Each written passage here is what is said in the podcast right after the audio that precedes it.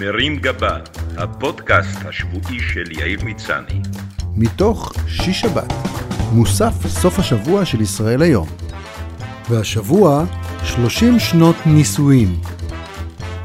השבוע הגברת הראשונה ואני חגגנו 30 שנות נישואים.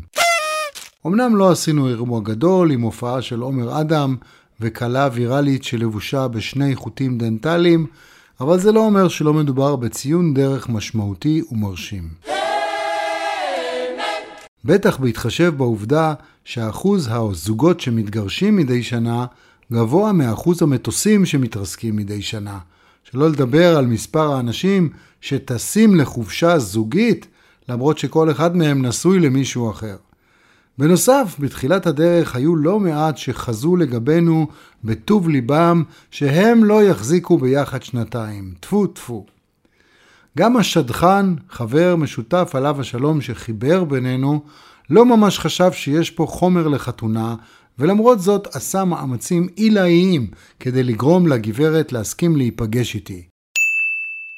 לה לא היה שום עניין בזה, היא ידעה שמדובר בטיפוס מפוקפק שהיה חבר באיזו להקה, עושה כל מיני דמויות משונות ברדיו ובטלוויזיה, והיה מעורב בשיר המנגל, לא ברור אם כזמר או כמכין קבבים. מה לי ולהשם תמיד, היא סחה באוזני השדכן העיקש. אבל בסיועם של כמה חברים שאמרו לה שהחתן גדול בתורה, היא נאותה למפגש אצלי בדירה, ובכך השאירה אצלה את האופציה להתחפף מתי שיבוא לה, לא כמו במקרים קודמים שבהם כל מיני נודניקים נתקעו אצלה בדירה, למרות שלא עברו את הסינון הראשוני ולא הלכו משם עד שהם גורשו באופן רשמי. Goodbye. כשהיא דפקה בדלת בשעה היהודה, בערב תל אביבי חורפי, עטופה במעיל כתום, ואני פתחתי את הדלת, נעתקה נשמתי. היא הייתה כל כך יפה, שפשוט התקשיתי לנשום. למיטב זיכרוני, בדיוק הייתי טרוד בשיחת טלפון, ולא התפניתי אליה למשך כמה דקות, כנראה כדי לשדר דאווין של איש עסוק, למרות שסביר שלא היה אף אחד על הקו. היא כמובן מספרת שהשיחה שלי ארכה שעה, ובזמן הזה היא הסתובבה בדירה ובחנה את הריהוט, הסדר והניקיון, והתרשמה מאוד לטובה ממה שראתה. היא לא ידעה שני דברים, שבבוקר הייתה בבית מנקה, ושיום קודם עוד היו בו שאריות של גלידה על הטלוויזיה ובריכת שאריות בכיור, ושאם תפתח את הארונות, מלא בגדים וחפצים שתחובים שם בלחץ גדול, ייפלו על ראשה ויהרסו את התספורת המושלמת שלה. הפגישה עלתה יפה, ושנינו התאהבנו עד קצות אצבעותינו, בדיוק כמו בסרט היפה והחיה. הגברת הראשונה, ברוב חוצפתה, הודיעה אחרי יומיים לחברות שלה שהיא עוברת לגור איתי כי היא מתחתנת. וכך היה.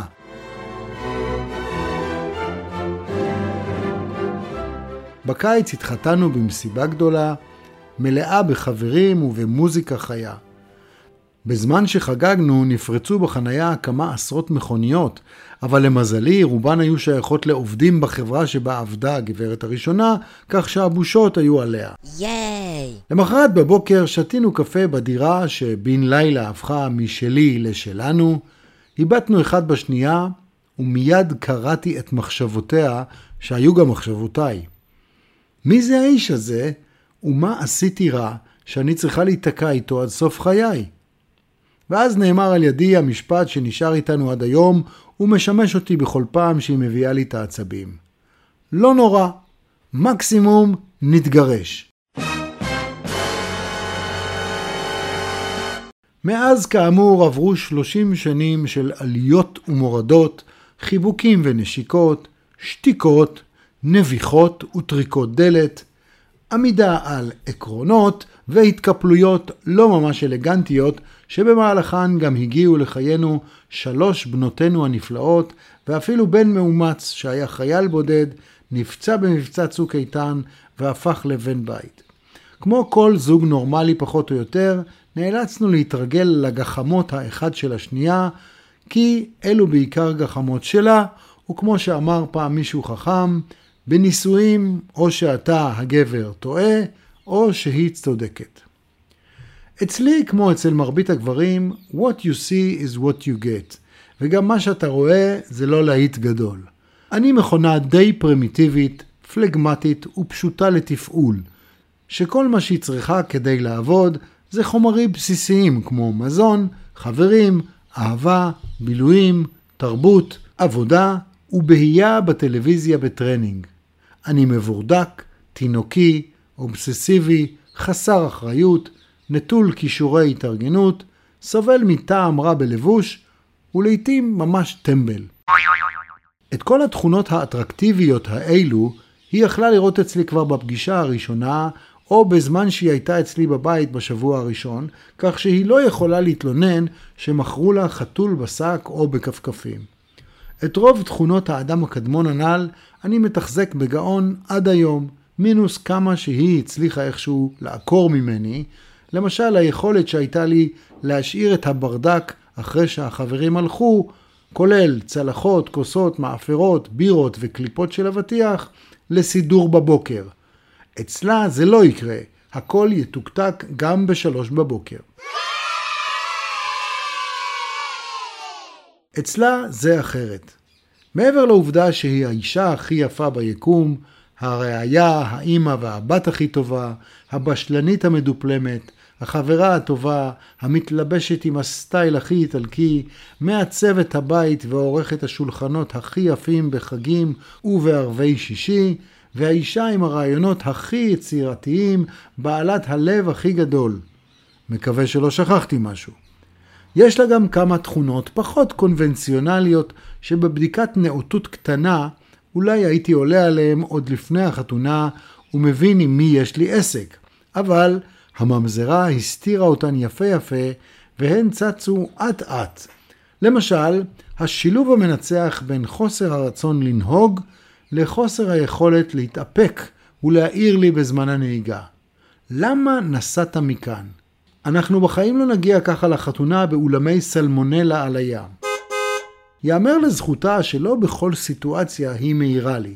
למשל, רגע לפני שיוצאים מהבית לבילוי, היא יודעת לא להגיד כלום ורק מסתפקת במבט מצמית שלא היה מבייש גובה חובות בשוק האפור, שמשמעותו, אתה לא יכול לצאת לבוש ככה מהבית, אנחנו הולכים למסעדה, לא לקטיף אשכוליות בקיבוץ. או הפרזה שחוזרת אחת לכמה חודשים, יש לי בקשה, שאחריה תמיד תבוא גזרה כלשהי מתחום הסדר בבית. יש לי בקשה לא להשאיר נעליים מתחת לארון, מעל הארון, בצד הארון, וחוזר חלילה. וכמובן גולת הכותרת שלה, המיסופוניה. רעייתי היא מאותם אנשים שאינם בנויים לשמוע רעשי אכילה בטווח של כמה עשרות מטרים מהם. זה כולל שתיית יוגורט, אכילת פופקורן בקולנוע, תפוחים, גזר וסלרי. אסור לחכך במחיצתה גרב בגרב או סתם לגרד את הזיפים, וגם רעש של תקתוק מקלדת, מחשב או טלפון יוציא אותה מדעתה. כמובן שאין מה לדבר על שאיבת פסטה, חיטוט קיסם שיניים, או אפילו מלאכה מקודשת של העברת חוט דנטלי. מה שאומר שמתוך 30 שנות נישואים, 15 שנים העברתי בהחרשת רעשים ובהרטבת ופלות. בון אפטי. 30 שנות נישואים מספקות גם רגעים משעשעים לא מעטים. אחד כזה היה כשהגברת הראשונה זכתה מן ההפקר וקיבלה בעקבות נישואינו דרכון איטלקי. בטקס הקבלה, הפקידה האחראית חשה אי נוחות מהעובדה שרעייתי החצופה לא ממש מבינה איטלקית, ובכל זאת עומדת על זכותה להצטרף לרפובליקה. לקראת ההשבעה היא שאלה אותה בבוז אם היא יודעת בכלל מילה איטלקית, ונענתה, בוודאי, פראדה. היא יודעת אפילו שתי מילים, מיהרתי לפרגן לה, והגברת הראשונה הוסיפה בגאווה, דולצ'ה וגבנה. לכבוד התאריך העגול כתבתי לגברת הראשונה שיר כשבמוחי מתנגנת המנגינה של שמולי קראוס.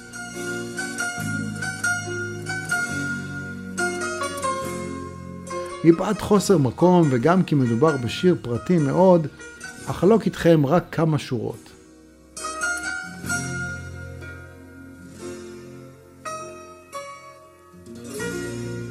אחרי שלושים שנה, זו שכה הקסימה, האימא של בנותיי, שלושתן יפות כמו אימא, עדיין עתיתי, שמנמן וקצת תלותי, שלושים שנה.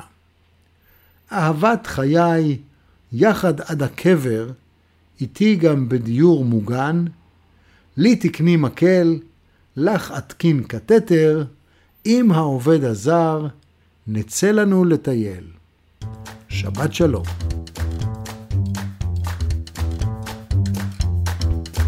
מרים גבה, הפודקאסט השבועי של יאיר מצני. מתוך שיש שבת, מוסף סוף השבוע של ישראל היום.